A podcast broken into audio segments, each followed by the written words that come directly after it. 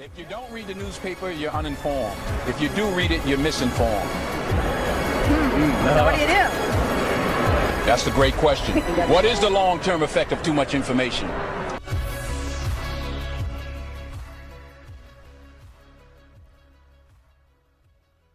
Hello and welcome back to the Wine Jar Cynics podcast. I am Dio. And I'm Gene. Welcome to the first episode in the year, right? This is the first, not the first episode that'll be released in the new year, but it is the first episode we are recording in the new year, 2021. let's talk about the uh, good one. let's talk about the American Creed.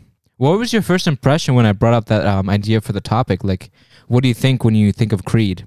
Just uh, the values that kind of tie all Americans together. It's funny because I thought of this episode from a while back. You know, actually, now that I'm recording this, funny enough, I remember why uh, this was something that came up. It's because when I was in college, um, I remember my political science professor, really cool guy, very open. I remember he made us. T- funny enough, he that was a wild class, by the way, because I remember there was some conspiracy theory theorist he was always yelling about the Rothschilds and stuff out of nowhere during his um his uh lectures and he'd be like no no no but in reality that's a lie because it was the Rothschilds that did that What a boss. yeah And- and is one of the students? yeah What a boss. yeah he was just he was definitely open but I mean the one annoying part was he would do it when we're trying to study for the test and he would just do it kind of studying. "Hey, Rothschilds!" no no no he wouldn't no no what I mean is like some of the stuff he was lecturing about was going to be on the test and it would be kind of annoying if he kept yelling Oh, You know what I mean? uh, like doing like a super test- important te- lecture test prep. This is gonna be on the test, and he's like, "But the Rothschilds." we, come on, man. We gotta. Don't you want to pass this class? but anyway, I remember that he was very interesting. He made us take a political test, compass test, the first time. And he never spoke about politics. Funny enough, he never talked about any of his own political views. As it should be. Yeah, As very it be. it's like wild how that how e- everything's changed where everybody needs to know that oh yeah, I do this and blah, blah, blah, blah, blah. you know? Hashtag that. Um yeah, he was uh, oh, how do I say it? Um professional, very professional. I remember one of the first things we did in that class was what does it mean to be an American? And then he was and he was like asking is it a you know, is it religious? It is a is it a ethnicity? Is it a creed? Is it a nationality? He was asking uh, we had a bu- we were reading a bunch of articles. The one that stood out the most was the American Creed, because that's that was one one of the one, one of the articles we were reading. What oh, is so the? you s- You've seen that before. I have seen this before, Oh. but I don't remember it too well. I don't remember if it's gonna be the the one we're referring to now by the um, William Page. Um, but that's something that um, made me interested in this topic. That's the background. Uh, also, I was remembering um, that one Swiss girl I was talking to you about. You know, and she was like, I was asking her how do how does this country with so many languages, um, French, German, I- Italian in some parts, and I think there's another language, but it ver- it's very small. And some English, I mean, they all speak English too. They learn that in school, in high school. She was telling me, I was asking her, how do you keep a country like that unified? And it's funny because she's like, well, I don't know. I don't think there, I don't, she literally just said, I don't know. But then I was thinking, how does that apply to us? How does this country stay unified? And I was thinking about the, the founding myth mythology, the American Revolution, and the philosophy behind it that is traced back to the Greco-Roman times, right? Everything to do with what is the good life. I mean, the good life includes freedom. That's a Socratic idea and value. So that's the birth of this um, topic. So I wanted to give some background. That's the intro.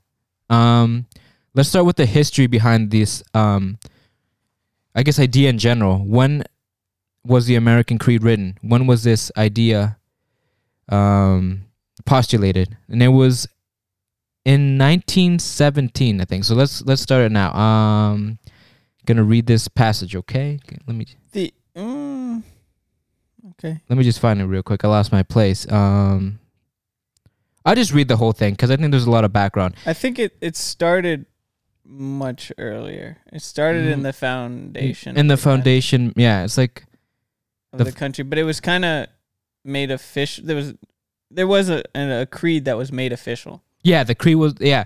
We could talk about but the foundational The ideas foundational are ideas. from even Yeah. before the founding of the country. yeah, exactly. Um, the Enlightenment, the Enlightenment, um, France, um, the Greco Romans. Yeah, I'm not. I don't want to. I mean, Say even even more specifically, just about America. It was. I mean, you're going back to like Thomas Jefferson, these kind of people. Oh, were- okay. I was going too far back. Were, yeah, the, they got the ideas Yeah, yeah. even further back, but to make it specifically American, Oh yeah, Yeah. definitely the foundation myth is definitely um, Common Sense by Thomas Paine. Um, I think that when were the Federalist Papers? Um, when was that? Federalist Um, Papers. I have to hold on. okay, that was yeah, 1788. Okay. But the whole point is that yeah, the this existed since the uniquely. Not, I don't think. Would I say it's uniquely American? I think nowadays it does seem like it may be a, a little bit. I mean, that's probably a different topic. Whether or not these ideas are, I think they're pretty universal. But I think America does a more puts more of an emphasis on on um make on um these ideas of freedom. The ideas, yes. Application. I don't- The application, yeah, that's a that's a whole different topic. even now today. It's But um, let's let's talk about William Tyler Page. In the 1910s, uh, as war raged in Europe, America prided itself for remaining a neutral country. For three years, President Wilson tried to keep America out of the overseas conflict. However, by 1917, President Wilson no longer felt that the U.S. could remain neutral due to the attacks against the American shipping and threats to the nation, nation's security. As the nation entered the conflict, patriotic activities and rhetoric became more popular. This show of American patriotism was shown in many different ways, such as through songs like Over There by George M. Cohan, and even a an even bigger show of patriotism took place when a New York State Commissioner of Education, Henry Sterling Chapin, Chapin, came up with the idea of creating a national creed. A creed is a system of principles or beliefs that is usually accepted by that group. The National Creed would summarize America's political faith by drawing from fundamental elements of American history and tradition. So, like you said, yeah, the the creed was written around World War One, and but at the at the same, really, it comes from the revolutionary times, the traditions, the history, and the um, ideas that the founding fathers had. So, a nationwide writing contest was launched to find out who could put the best national creed into words. The end was res- the end result was what gave birth to the American Creed. And this is the American Creed written in 1917, pretty sure it was 1917. I believe in the United States of America as a government of the people, by the people, for the people, whose just powers are derived from the con- consent of the governed, a democracy and a republic, a sovereign nation of many sovereign states, a perfect union, one and inseparable, established upon the principles of freedom, equality, justice, and humanity for which American patriots sacrificed their lives and fortunes. I therefore believe it is my duty to, to my country to love it, support its constitution. Yep, and constitution is in it. To obey its laws, to respect its flag, and to defend it against all enemies. William Tyler Page. And I'm gonna keep going, but and we'll talk about, I guess, in the second part of this, what we think about the American Creed. But for now, I'm gonna go a little bit more on the history. More than 3,000 entries were submitted. The winner, William Tyler Page, was from Friendship Heights, Maryland, at the young age of 13. Page had had served as a U.S. Capitol page in Washington. He then went on to serve as an employee of the Capitol building for almost 61 years, winning a contest that shows patriotism probably came naturally for Page since he came from a family deeply rooted in American politics. In 1650, one of his descendants arrived in America and later sell, settled in William, Williamsburg, Virginia from 1789 to 1797. Congressman John Page served in the House of Representatives. Page was also related to Carter Braxton, who signed the Declaration of Independence. The 10th President of the United States, John Tyler, is another one of William Ty- Tyler Page's ancestors. That's crazy. How he can trace his lineage so far back. Anyway, America was a nation of immigrants that was engaged in a war against some of the countries from which many of the immigrants or their descendants originated. Some fear that this could cause conflicts and divide in, and divide the American people. The American Creed reminds people to give power and support to the US government and any challenges it will face in the future. The creed also reminds people to uphold their duties to the government in the land in which they now reside. It was little over a year after the start of World War I when the Na- National Creed of America was approved by the Speaker of the House of Representatives and the Commissioner of Education of the state of New York. On April 3rd, 1918, in the House of Representatives office building, the office building, the mayor of Baltimore, James H. Preston, presented the award to award to Page. The Congressional Record printed the proceedings that were related with the award on April 13th, 1918.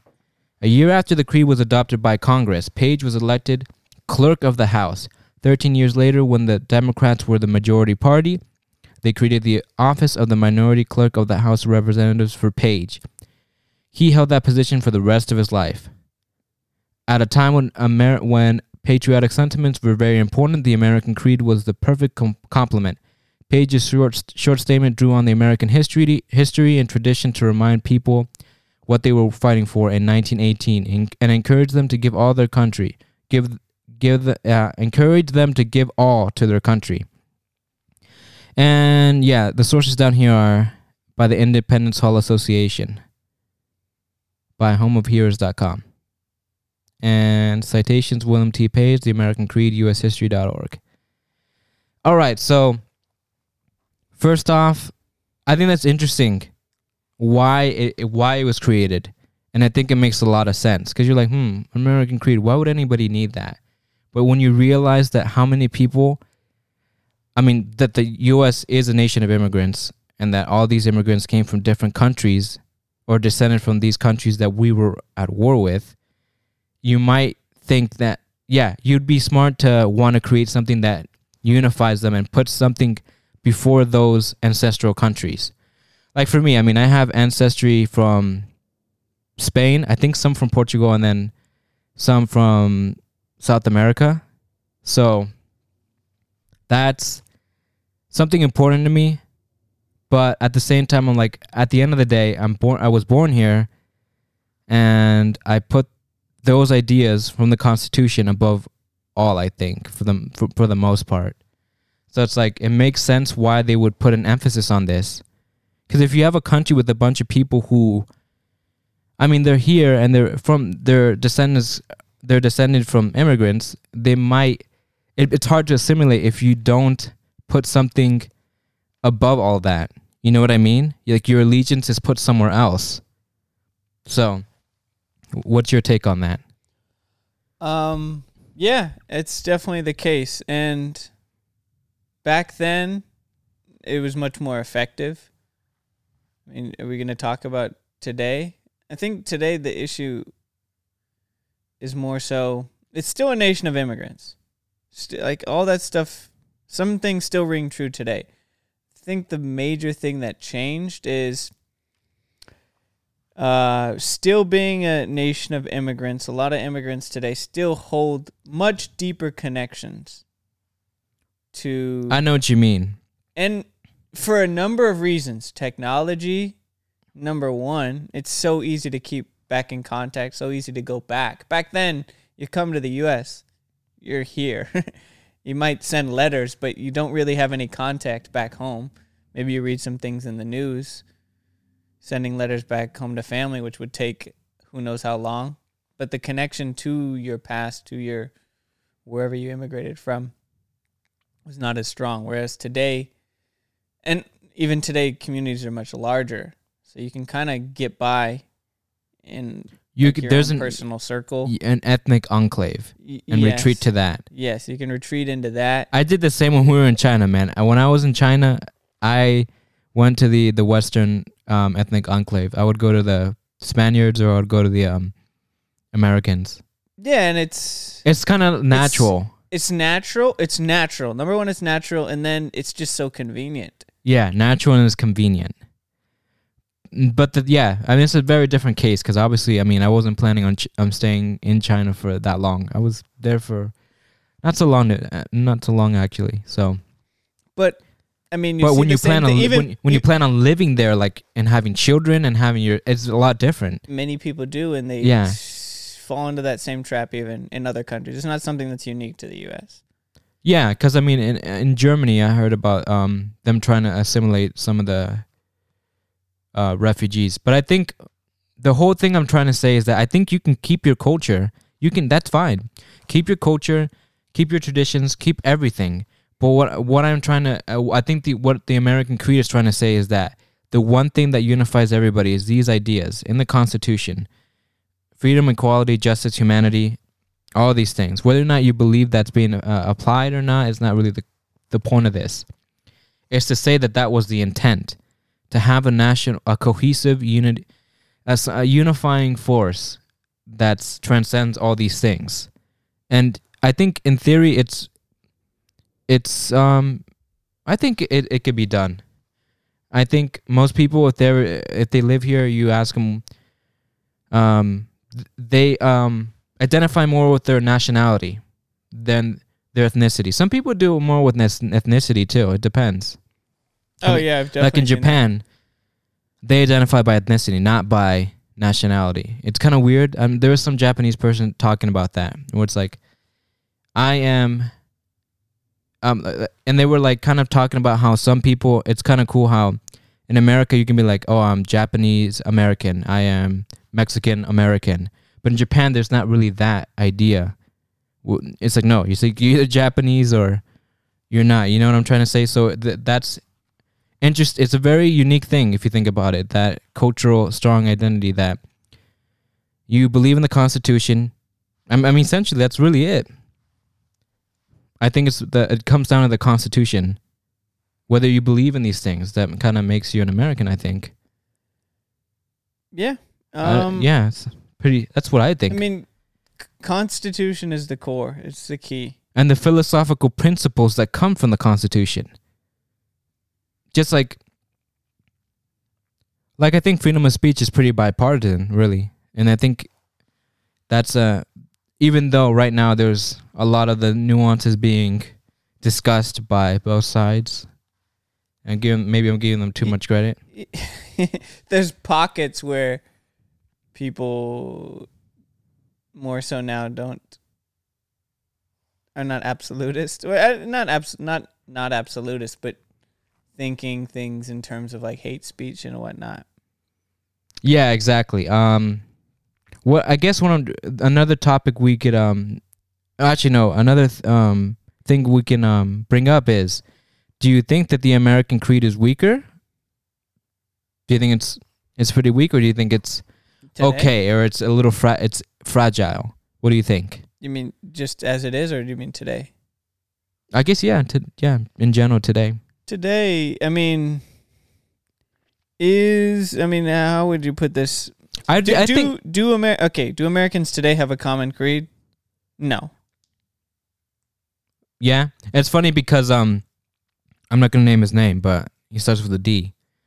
You know how he's like he argues there are no American values. What what American values are you talking about? You know what I mean? There are. There absolutely are. there absolutely are. It's just like today it's more divided. Not It's just, a, it- a, it- a it little has been blurred. You mean? Kind of? Do you think they're blurred? blurred and divided. Blurred in the sense that people like to look into it and find their own meaning out of it. That's I think a, a little bit of the uh, problem. I think some of the I mean some things it's good to have interpretations and different ideas, right? But there has to be something that is concrete where everyone absolutely agrees with. Yeah, and you know what I mean? It's like if you can't make it concrete, and now you have all these different people putting their own spin on it, it creates this blur that you mentioned, and that's where we get to where we are today. And I think how do I say it? Um I wanted to make this more philosophical. Than political, but um, trying to find an analogy of why it's so important for it to be concrete. Because you, you shouldn't have to question it. Yeah, exactly. You, you shouldn't have to question it. It is what it is. There's no like. It's just kind of like um some of the constitu- constitutional um amendments. Amendment one, uh, freedom of speech. As long as it doesn't put anyone in danger, or restricts their their freedom, then it's um allowed. If it's not a call to violence, I mean that's pretty pretty objective. And the Second Amendment. I mean, it shall not be f- frin- fringed upon. It will not be fringed upon. But it's just people they find their own interpretation. I mean, uh, on a judiciary level, on a legal level, on a philosophical level, on a um, personal level, you know. So there's a lot of that that that comes into play with it.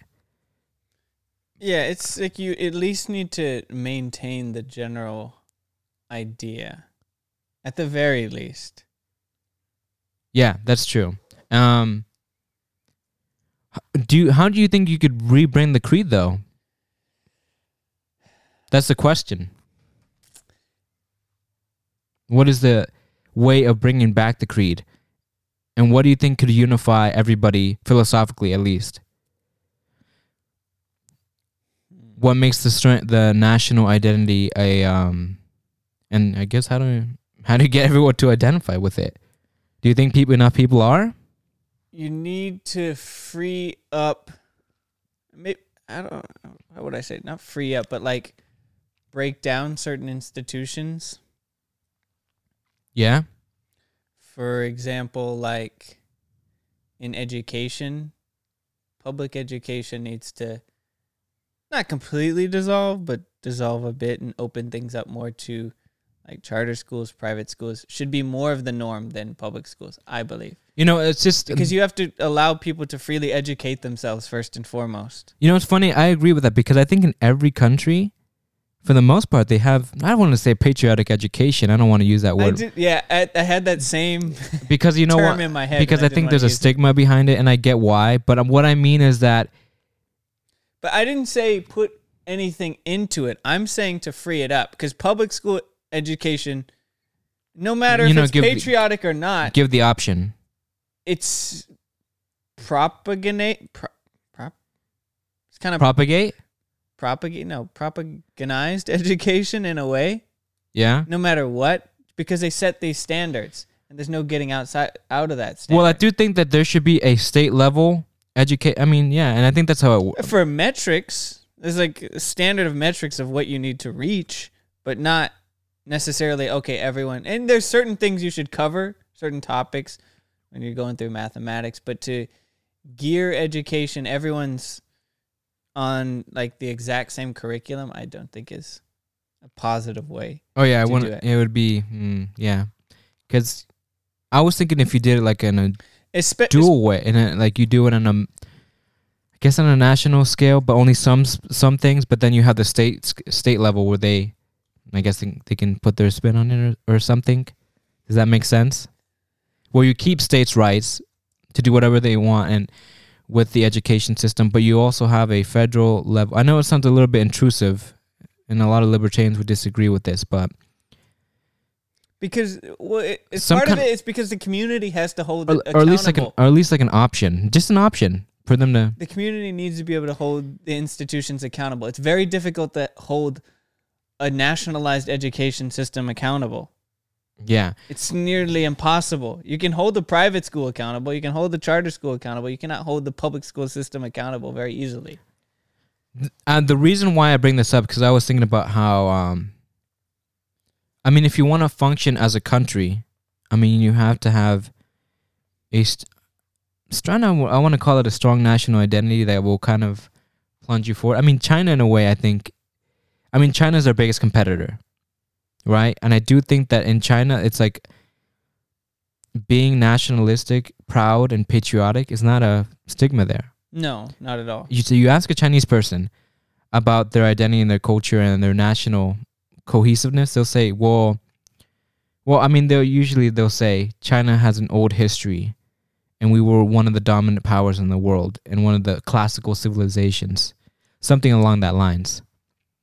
So, and I think that on a in Japan too, and that um helps them. I think I do I do think it it, it makes them a bit more. Maybe, maybe not competitive. Maybe I'm I'm oversimplifying it, but I do think there's something to it that that is positive and beneficial. And I think some people would disagree because people will be like, "Well, Germany does very well, and they're very Well, and they're not patriotic at all." I just don't like the. I don't agree with the way China goes about. Mm, Yeah, yeah, exactly. That's why I say it's like you can reach the goal with heavy control, but I don't. I don't want that. Mhm. so I don't want the state to ca- But take control of these institutions and kind of Yeah, exactly. Uh huh. Uh huh. That's to true. morph it into what they want. I feel like back then, uh, back then, this was this nation, the, the a national American creed. It was a little bit more holistic, you know what I mean? But it was more so natural. You need to think back to. it's, more like, philosophical, almost. Of like course, people, we're like. I I mean, that's hundreds of years ago. yeah, at this point. But you need to modernize in the right way, I would say. It's like back then institutions were more more separated. Everything was more community based in a lot of ways. Kind of have to get back to that, I think to rebuild it. Are you saying love thy neighbor kind of thing? Like localizing, building up I hate my- I'm just kidding, I don't know. but but I think that does play a part with it. Uh, yeah, I think the individualism is very good, but extreme individualism to the point where, like a nat- like let's say a hurricane happens and you don't help your neighbor out, and you hate your neighbor. I mean, this is a symptom of a dying society. I think. Don't you think? There, there needs to be connectivity within the community. Yeah. strong community. But it has to be holistic. It shouldn't be forced. yes. Yeah, that's what I mean But- by holistic. People they agree with it because they uh, and right now it's forced. they resonate on a philosophical level. well, now it's like poorly forced, but you have to allow the community to build itself up. You don't Yeah, like drag the community up and have it follow you. and that's a, that's the um part two of the American Creed. How would you bring it back? We can ever answer this question, this is very, this is something I think has to do a lot with the course of history too. How things change, how people change, how um it, like you were talking about technology. Technology has a very important impact and role in in the way and the way um like like you were saying that people you know they connect to their old family back home it's easier you know back then the us was a lot more isolated so it's Mhm. like you kind of you know Yeah, you come in here and you're you're here. like you're kind of for it's like it's a it's a matter of assimilation but how do you but the thing is what do you consider assimilation though you know what i mean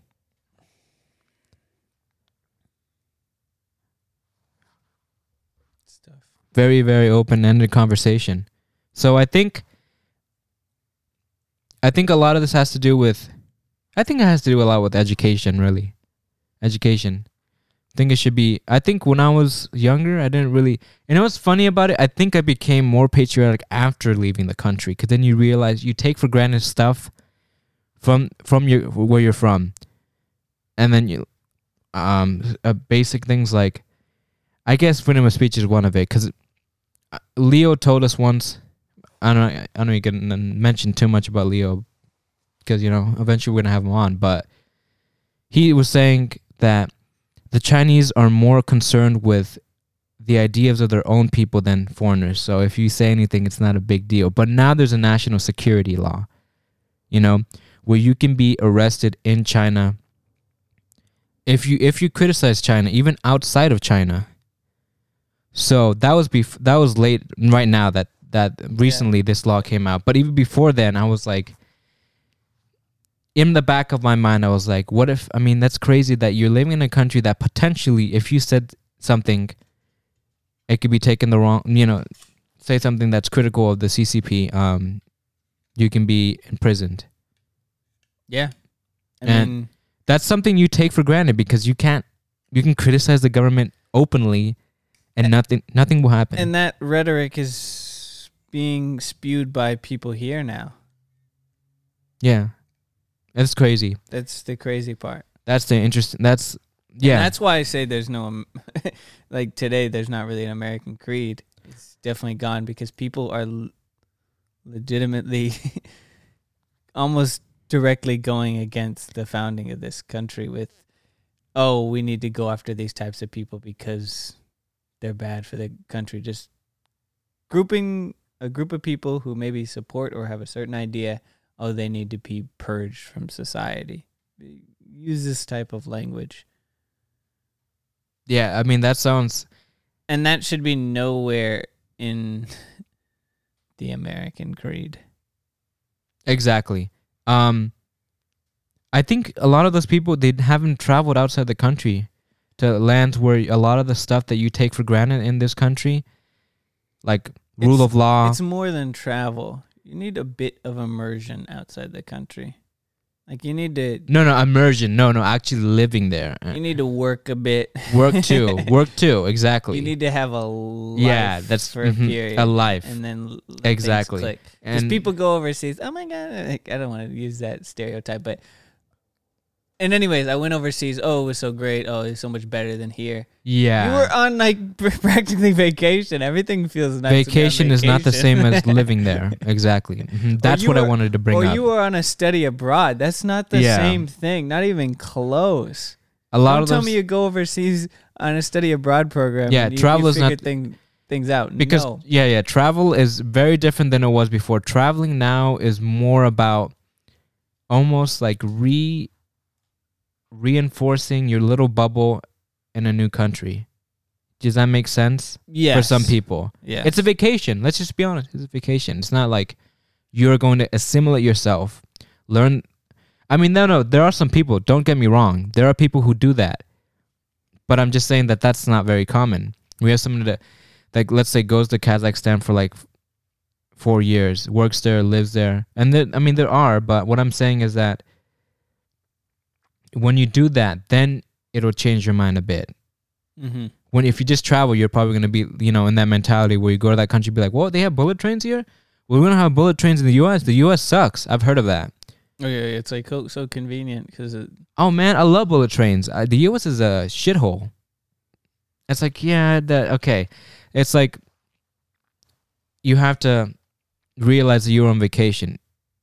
It's like, how do we? How do you install that idea of of gratitude?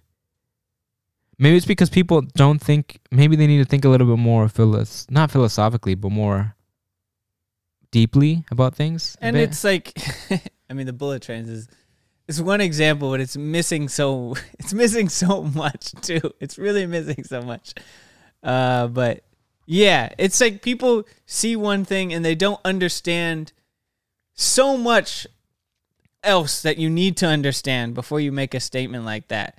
Without it just, it's like okay, yeah, that's like the- or like that one- You sound so dumb because you don't get this. or part. or like the the person who um tho- those vloggers in China who they they say they can drink publicly and they're like man it's so free here the US isn't even as free you can't do that It's so hard. But okay, really quickly, real quick tangent. Okay, bullet trains in China.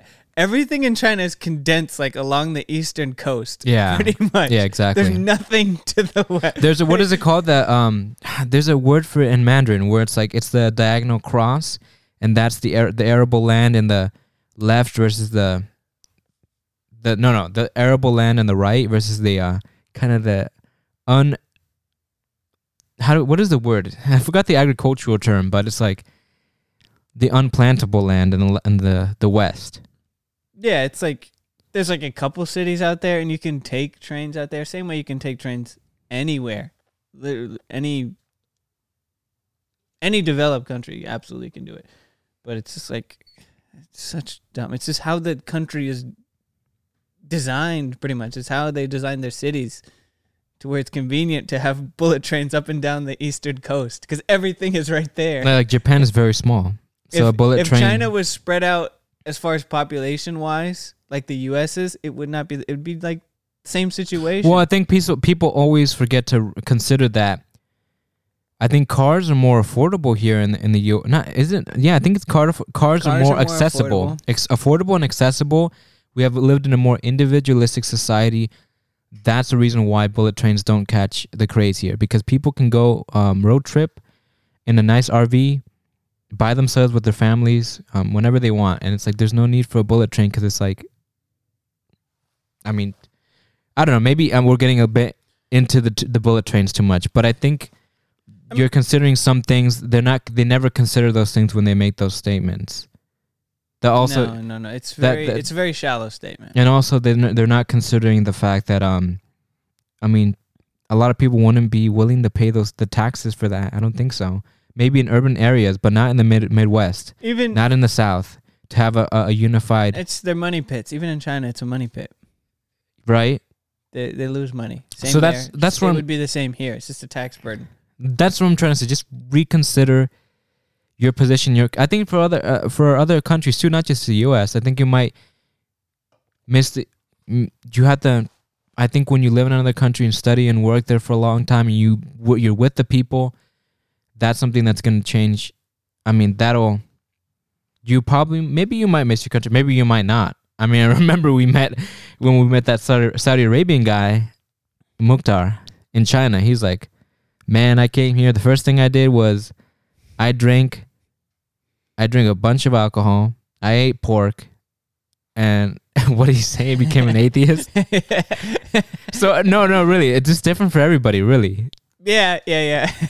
So uh, Absolutely. no, yeah, exactly. So I don't want to be so absolutist and be like, you're gonna love, you're gonna love your country when you go to another country. It depends on the country. I mean, that was just for me. That was my personal experience. yeah, and I it- think it really. Yeah, it's so. I'm, I'm speaking it from an American experience. It's so subjective. Yeah, exactly. But what I am, I mean, anyways, let's let's talk about the. I just want to say like one more thing, because if you go to a country where no one, barely or like very small percentage of people can even understand you, you feel it's a freedom there. Like I can do and say whatever I want, and like there's no repercussions. Almost, you, you kind of build this false sense of freedom. That's all. I agree.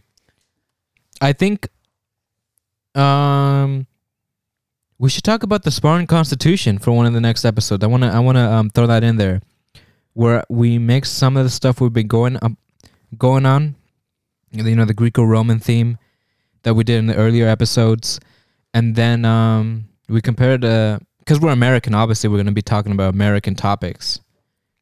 Talk about the Constitution as well, because we talked about the American Creed, which is very general, but if you want to get deeper into it, we I mean you have to talk about the idea of constitutionalism. I think American Creed is definitely a good gateway for understa- for understanding the reason the philosophical reasonings behind the why some people are constitutionalists, right? So Mhm. definitely I want to I want to um sneak that in there. And again, shout out to the social media. Um also share us with your friends.